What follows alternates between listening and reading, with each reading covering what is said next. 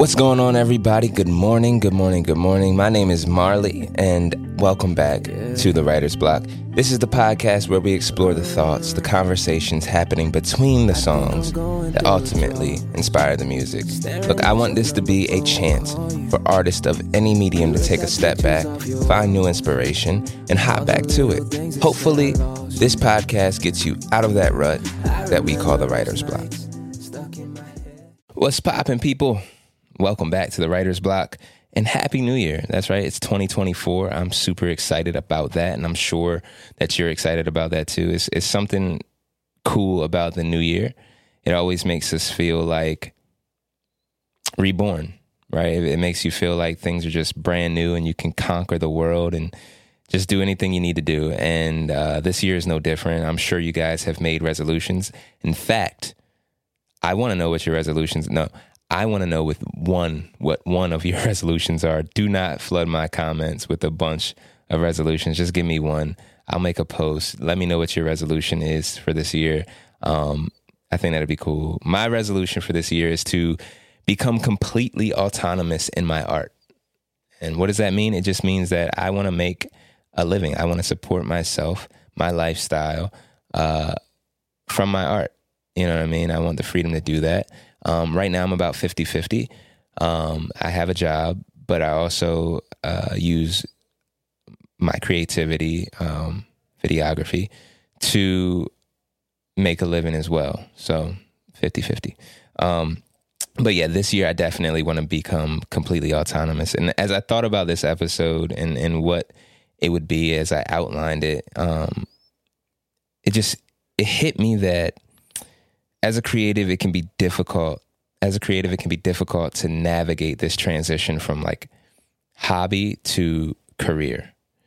I've tried it so many times, um, and it just seems like like I don't know what it is. Maybe life or timing or time.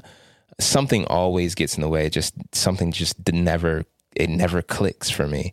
And ultimately, I just end up, you know, doing the same thing year in, year out and not becoming completely autonomous with my art. So in this episode, I think I've narrowed it down. I'm pretty sure I've narrowed it down actually. And I'm going to give you uh, three ways to make that transition from hobby to career a lot smoother for yourself. Okay. By the way, my name is Marley. Um, and I am an artist who, to be honest, is still figuring things out. I've been creating art now for about 15 years, but implementing systems to sustain it have been tough. Couple that with the fact that I have ADHD and it's been damn near impossible. But through trial and error, I've been finding some tips, tricks, and little cheat codes to help me create in a more consistent and a sustainable way.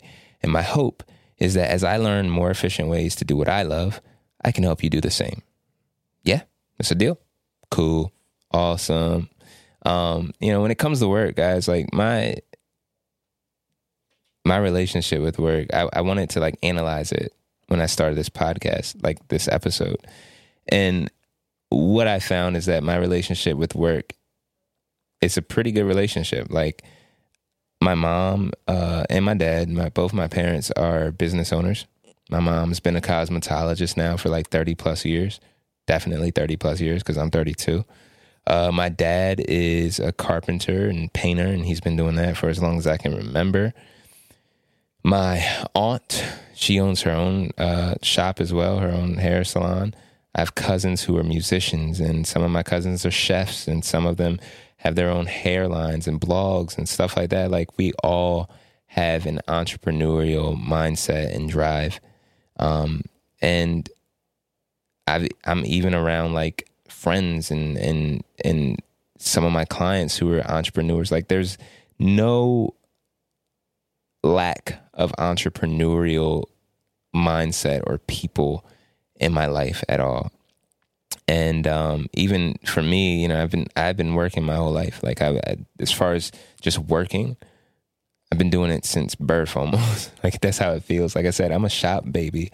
And when you're a shop baby, you know, you kind of do the things that need to be done in the shop. So I've cleaned combs, I've answered phones, I've picked up trash, and I've I've shampooed even. I remember doing that. That was interesting story. I remember one time turning the water on and not like actually having the hose in hand, water going all over the clients. So you learn quick. But I've I've done all those things. I've been working for a long time, and then outside of that, um, I've I've continued working. You know, I've worked at a Walmart in Brownsville, PA. Shout out to Brownsville. This was like the the first Walmart in that area actually, and I say that because I feel like they were still trying to figure things out. So like I'd be on register, but I'd also have to like get carts sometimes. And in Brownsville, it snows. It gets cold as balls out there and it snows heavy. Like it's not inches of snow, it's feet. And um I remember just, you know, hopping off register, going out, chasing carts down, being out there, um, and then having to go back in and go back on register, dealing with people's attitudes, um, dealing with nice people as well, um, but ultimately not liking it. I remember working at WMDT, which is a uh, a local news station. Um, I that was the first time that I actually got to work in my field, um, which is you know media, and I was so enamored by that opportunity at that time, and um, I'm still grateful for that opportunity. But ultimately, didn't like it. I, I worked from uh, teleprompter to audio to editor to floor director to um, camera op. Like I I was all over the place in there, and I learned a lot. And I'm sure it's helped me in some you know way, shape, or form. But like I said, I I wasn't really fulfilled by it. I even worked in restaurants. Um, I worked at Rita's Italian Ice, and I worked at a local restaurant, and at the restaurant, I was a server, which I think that everybody should do at some point in time. I think that everybody should have to to be a server. I think it teaches you a lot of humility. It teaches you how to deal with people. All these jobs teach you how to deal with people, and that's something that continues no matter what you do. But um, I don't miss this, you know, smell of a kitchen, and I don't miss my clothes smelling like fried food or walking on hard floors or. Uh, I, I don't miss people's attitudes. People don't play about their food, dog. Like you can play about a lot of stuff, but don't play with people's foods. I'm telling you, it's crazy. Um, but ultimately, not fulfilling. And I say that not to like downplay the jobs or or talk about the jobs because they serve their purpose, and I'm grateful for them. But I say it to let you know that I don't think an artist, I don't think creatives are truly fulfilled um, in their career unless they're creating and I'm no different. So when it comes to working for myself and and turning that creative hobby into a career, you can see why I would want to do it. I mean, think about you. You're creative. Wouldn't you want to like paint all day or take pictures all day or uh, music, whatever you do as a creative? I'm sure that you would want to do it all the time. And so that's where that that switch comes into play. That's where taking it from your hobby to your career comes in. But for me, something just never clicks. Right. And it caused so many issues within myself, like doubt. Um, you know, am I why am I so good at working for someone else and so bad at working for myself? Do I not believe in myself? Right? Am I not as good as I think I am? Um, and then you get this like imposter syndrome popping up. And I'm sure that you've all experienced it. I'm sure we've all experienced imposter syndrome, but you can see where I'm going, right? You can see how making that switch from hobby to career is very important. But when you're not able to do it for whatever reason, it can just cause a few issues, right? And of course, you want to be fulfilled in what you do. So I started paying attention. I started paying attention to to work and what I was doing when I worked, how I showed up when I worked. I started paying attention to myself when I wasn't at work. You know, when I'm here in my home studio, like how am I behaving here versus how am I behaving at work, right?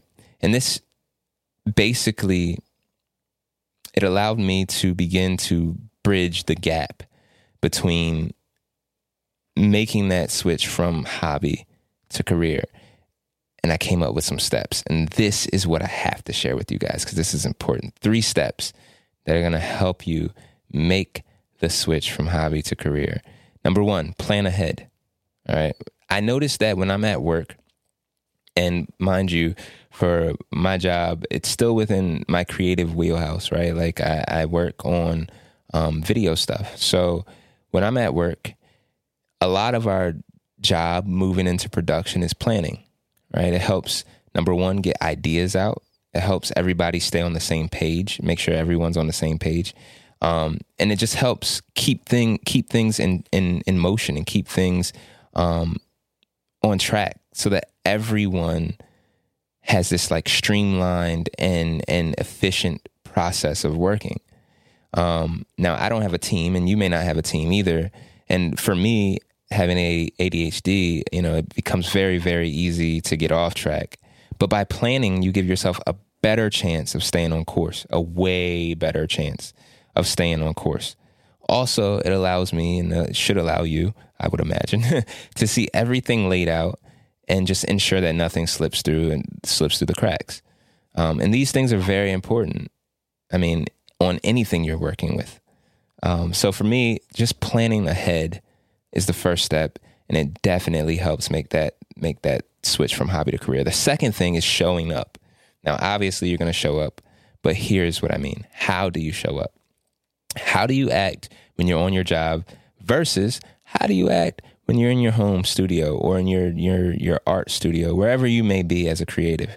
There usually is a huge difference. I mean, a very big difference if you just analyze it. So, um, at work, my environment helps me stay on task for a couple of reasons. Number one, my supervisors are there. So there's an added layer of like accountability. Like you're not going to go and just get up and start dancing in the middle of work when your supervisors are right behind you, right? I may do that at home. At home, I might get up, throw some rap on, and just vibe out. You feel me? But I don't do that at work. Also, um, there's nowhere near as many distractions at work as there is home. At home, I've got dogs, I've got TV, I've got, bro, the way my mind is set up, literally a raindrop could distract me. So hella distractions here at home. Um, and so in order to like combat that for me, for instance, I've designated a portion of my home to work only.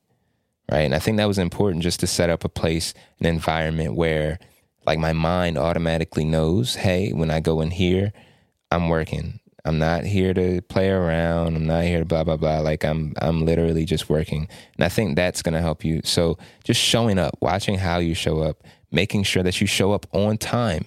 Even if you're going home, why not just get up, get dressed, have breakfast, get into your office at a certain time each day. It's going to help you out, trust me. And then third is to leave it. Leave it is important because rest is important. I noticed that when my day is over at work, I go home. It's a little different when you're at home, right? Because you can't go home like if you're already home. But that goes back into the the hey, have a designated spot for your for your work. Stay in there, work, do what you need to do, and then when you're done, be done. Be done. Leave. Rest. It's important. So hopefully these three things helped you guys out um, they definitely have begun to help me out. And, uh, you know, I just, again, I think that I can help you as I help myself. So, um, hopefully you guys learned something from that. If you did, you know, make sure you, you comment, subscribe, and, uh, I'll see you on the next episode. Peace. Yo, yo, if you enjoyed this episode of The Writer's Block, make sure you tune in every Wednesday. If you're an artist, you're gonna love it. I want this podcast to be your home. I want it to be a place for you to take a step back, find new inspiration, and get back to doing what you love, what you do best, and that's creating. So make sure you join me on Wednesdays, and hopefully, I can get you out of that rut that we call the writer's block. Sun in your eyes stuck in my bed. Yeah, yeah.